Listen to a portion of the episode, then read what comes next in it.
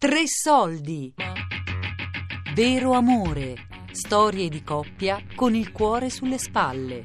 Di Jonathan Zenti e Daria Corrias.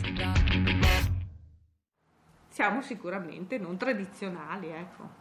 Che poi siamo anche tradizionali, perché insomma, nel senso facciamo Sì, anche delle cose dire, molto... to- sì, dopo mh, dipende sempre da uno che Che faccia- concezione ha. eh, di normalità. ta- Dio, diciamo normalità è impegnativo come termine, diciamo classico, dai, ci rientriamo poco nella classicità, però comunque guarda, le bollette sono da pagare come gli altri, le tasse te le paghi come gli altri, la macchina comunque ti serve come gli altri, non è che cambieremo il Vai tipo. lavoro come tutti. Eh, non è che eh, ci permettiamo cose tanto diverse, i compleanni li festeggiamo come gli altri, siamo ancora cristiani, perciò bene o male abbiamo Natale e Pasqua, poi sai, festa del papà, primo anno della scuola materna mi hanno chiesto, mi hanno detto ma cosa facciamo? Ho detto voi se fate Chiedete. il lavoretto, fate qualsiasi cosa fate, fa, eh, chiedete a lui a chi lo vuole dare e se lo vuole dare a un mio amico o a un suo amico o il papà del suo amico o al nonno o allo zio o a chi vuole lui, lui ha fatto il suo lavoretto perché lui è molto... Diligente per certe cose. Ah, e poi ha detto lo porto a casa per l'area dell'alfabezia. E così è stato. insomma. In questa famiglia, e allora lui conta tutti, perfino il il cane. è considerato della famiglia, è la sua famiglia. insomma. Vero amore. Storie di coppia con il cuore sulle spalle. Un documentario di Jonathan Zenti e Daria Corrias. Con la voce di Marianna Stella. Musica delle Love Cats.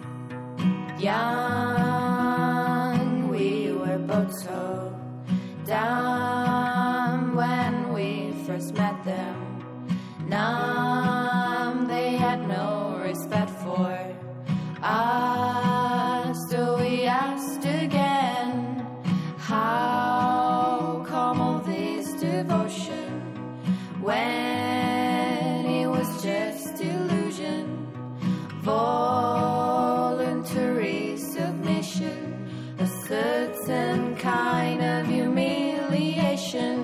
True love, oh, what a shame, but they're the ones to blame.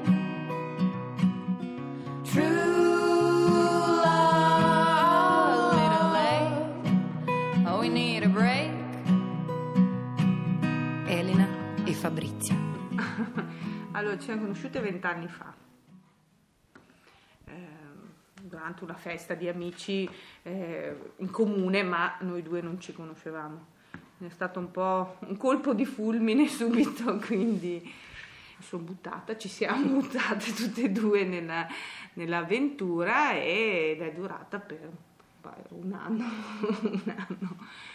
Sinceramente io vengo da una, da una famiglia piuttosto rigida, un po' molto tradizionale, quindi in me c'è stato proprio il dubbio di un possibile futuro di una coppia così, quindi c'è stata proprio questa spinta insomma a chiudere eh, questa relazione per poi invece ritornare in una relazione eterosessuale con conseguenze matrimonio, quindi sono sposata, ho avuto una, una figlia subito. La relazione, quando è stata interrotta, o era una relazione come si deve, ma l'amicizia non la volevo. Cioè l'amicizia con lei non volevo che rimanesse. O era una relazione e se no ognuno prendeva la sua strada. Così è stata, è stata molto, molto, molto dura. Eh, dopo sette anni io comunque avevo la mia vita, ho avuto la bambina, insomma, quindi mm, là avevo il mio lavoro. Eh, ho ricevuto un messaggio una sera cui Dopo sette anni pensavo di essere guarita e che insomma non è che si può portare ancora o rimanere arrabbiati per tutta la vita, insomma. Ho detto va bene, adesso sono guarita, mi mando un messaggio, ci vediamo. E per fortuna che mi ha dato il messaggio pensavo dalla natura del messaggio che fosse un amico di mio marito che si fosse sbagliato avesse mandato su me guarda mio marito non c'è del tipo era scritto guarda se hai voglia una, ci troviamo per andare a mangiare un risotto all'isolana non mi piace neanche il risotto diciamo, si sono sbagliati sicuramente. Praticamente chiamo non, non è che ha risposto al messaggio ciao sono io. E lì mi è caduto cioè da lì ho Carlo riconosciuto proprio stavo stirando fatalità. Proprio è, è, come se i sette anni di lontananza fossero poi svaniti. Cioè da lì eh... Eh, l'ho trovata come l'ho lasciata nel senso che comunque non era cambiato niente insomma è stata molto dura. Dopo il dopo. Il dopo è stato dopo. veramente duro è stata una separazione giudiziale perché naturalmente gli accordi lì non c'erano, dove all'inizio sembrava che comunque si dovesse decidere più che altro per l'affidamento della bambina, quindi che allora aveva quasi 5 anni. Dopodiché il tutto si è spostato perché naturalmente quando c'è una giudiziale entrano in ballo psicologi da parte dei, della coppia in più anche che seguono il bambino e quindi tutto si è incentrato sul fatto che un tipo di scelta così potesse eh, comunque influenzare, influire sulla crescita della bambina in modo negativo quindi. Eh, per me personalmente sono stati anni, perché non si trattava di poco, sono stati anni in cui eh, figlia mi è stata tolta, è stata affidata a mia madre per un certo periodo. Quindi io avendo anche mia madre comunque che durante le varie udienze ha testimoniato a favore del papà di mia figlia, quindi insomma c'è stato tutto un, un discorso piuttosto lungo, al che poi passati un po' di anni abbiamo eh, scelto fortunatamente di mh, trasferirci qui a Verona proprio con il eh, tribunale, quindi chiudere. Fortunatamente è stata assegnata una psicologa che comunque ha seguito la bambina in modo più obiettivo e da lì insomma siamo arrivati a comunque nessuno ha giudicato le mie scelte sessuali, da lì è stato solo giudicato il benessere della bambina. Eh, noi siamo state anche brave per conto mio che abbiamo sempre sostenuto le cose che abbiamo detto e abbiamo sempre fatto quello che abbiamo detto. E ci è stato richiesto di andare ad abitare vicino alla mamma, e allora vai vicino alla mamma, poi vicino alla mamma, non andava bene perché era vicino a me. Fa tre traslochi nel giro di otto mesi, con la promessa che se si fosse avvicinata alla mamma e alla scuola della bambina eh, avrebbe avuto l'affidamento della, della minore. Non è successo, va bene, però tutte queste bugie, tutti questi cambi, intanto soldi, perché per mm. traslocare e anticipa prima e togli prima e fai gli scatoloni e spostiti di qua, insomma non è, non è comunque semplice. C'è sempre questa responsabilità comunque di genitore di dire insomma tutto Tanto sommato l'ho messa io in una situazione così, quindi io devo anche tutelarla tu, da un certo punto di vista. Anche, sì, perché comunque eh no. sono stata accusata di aver scelto, nessuno... Eh, Beh, anche suo papà si poteva comportare diversamente, e anche tua mamma si poteva comportare diversamente, e anche sì, il signor Piccinini. Cioè... il percorso, sì, eh, vabbè, ma... ma... la scelta di lasciarlo è stata mia, no sua. Comunque, ecco, non ho mai negato questa cosa, sono sempre stata molto sincera rispetto a che io scelgo di non stare più con te per questo questo motivo. Anzi, quando addirittura mi era stato detto che in tribunale l'aspetto comunque della mia scelta ecco. e indirizzo sessuale non doveva essere considerato, quindi io potevo anche non parlarne. Però in realtà quando poi si è spostato tutto su questo, come facevo io a negare, a dire? Cioè, quindi ho dovuto, cioè, mi sono sentita più che altro di dire anche perché non... Eh, mm, ti passi comunque per quella sbagliata in ogni caso, comunque anche se non è sbagliato, sei proprio braccato, non puoi, non puoi far diversamente. Finito, finito questo. finito, questo. finalmente ci ritroviamo, oh, abitiamo insieme, ristrutturiamo la casa, sistemiamo, ci creiamo, ognuno ha il suo posto. Arriva lei con, con il suo normale, insomma, puoi dirlo tu, desiderio di maternità, insomma. Mm, prima mm, a Spruzzo hai fatto? Sì, ma quello a Spruzzo lo chiamo io, ma non si chiama Sì, non, insomma, cioè, non so come si chiama, quindi proprio con le, con, attraverso la siringa. Uterina. No, no, sì. Adesso non la fanno neanche Che più, più, non la prendono neanche più in considerazione. perché ha una percentuale bassissima di, di riuscita. Questa ho fatto 5 tentativi così. Poi invece mi hanno consigliato di fare ehm, la fecondazione in vitro. C'è un pick up dei tuoi ovuli, se ne fai 15, hai 15 ovuli da fecondare. Fecondati diventano eh, embrioni. la- sì. La prima volta ho fatto 15 ovuli, 9 embrioni. Ne hanno trasferiti 3 e gli altri 6 li abbiamo messi via. Congela- vengono Congelati. congelati. L'ultima volta che ne hanno Tre? tre, Anche lì tre. però no, ne sono sopravvissuti due e uno È andato. Uno, uno si è attaccato.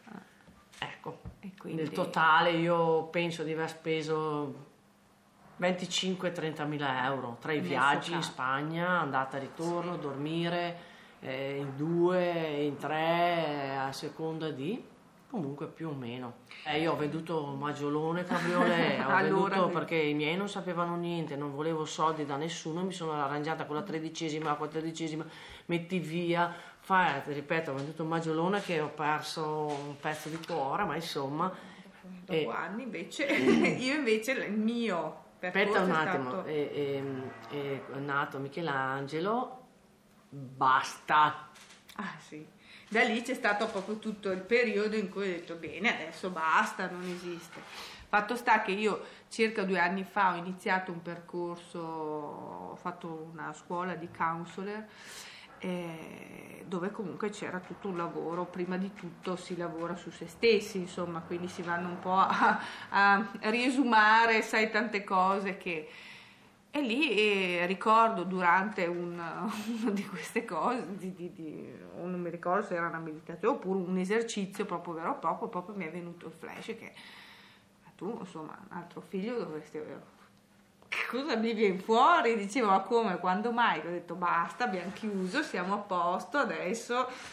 E durante queste cose insomma c'era sempre questa cosa che diceva no ma insomma quando allora gli hanno detto a lei, figurati, bene, allora adesso si va, si parte, si fa. E lì abbiamo iniziato, che devo dire che il mio invece è stato un percorso brevissimo, nel giro di un anno io ho Ecco. fatto tutto, le visite le ho fatte qui, ti viene prescritto cosa devi fare e a seconda di come vanno queste visite o, eva- o esami particolari ti consigliano quale metodologia. Nel mio caso, avendo superato i 40 anni, dicevo che i miei ovuli probabilmente c'era una percentuale molto bassa della riuscita, perché poi l'aveva fatto anche lei, detto nell'eventualità vediamo tutte e due. E la- il consiglio era quello dell'ovodonazione, quindi attraverso una donatrice di ovuli e il donatore veniva poi impiantato l'ovulo fecondato su di me. Nel momento in cui hanno fecondato tutto, ho detto guarda siamo pronti, è stata data una data e quindi siamo partiti tutti, tranne Michelangelo. anche Michelangelo, perché tutti comunque sono eh, stati messi al corrente insomma, della scelta, per cui andiamo a prendere un fratellino o una sorellina per Michelangelo, sì sì ma io non voglio la sorella perché ce l'ho già, voglio il fratellino e quindi siamo partiti tutti, noi tre e una nostra amica che ci ha accompagnato e siamo andati a marzo dell'anno scorso e adesso siamo qua a marzo dovrebbe nascere un altro maschio per la gioia di Michelangelo, quindi e sarà Amos. Anche noi abbiamo fatto una scelta e c'è stato dopo per questa scelta un prezzo da pagare, dovuto o non dovuto, questo non lo so. Per me forse non era neanche obbligatorio pagare un prezzo del genere. Eh, però c'è stato, perciò a una scelta c'è sempre una, una conseguenza. Una volta mio, mio figlio mi ha detto a letto, no? sì mamma, però è molto difficile scegliere. Ho detto hai ragione, però nella vita eh, tutti i giorni è una scelta.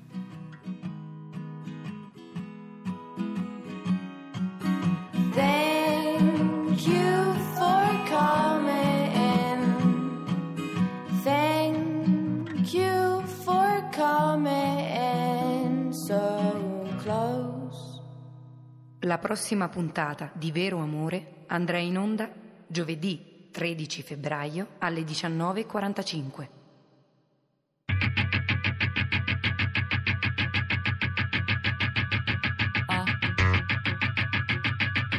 Vero amore, storie di coppia con il cuore sulle spalle. Di Jonathan Zenti e Daria Corrias. A cura di Elisabetta Parisi e Lorenzo Pavolini. Tre soldi chiocciolarai.it. Podcast su radio3.rai.it.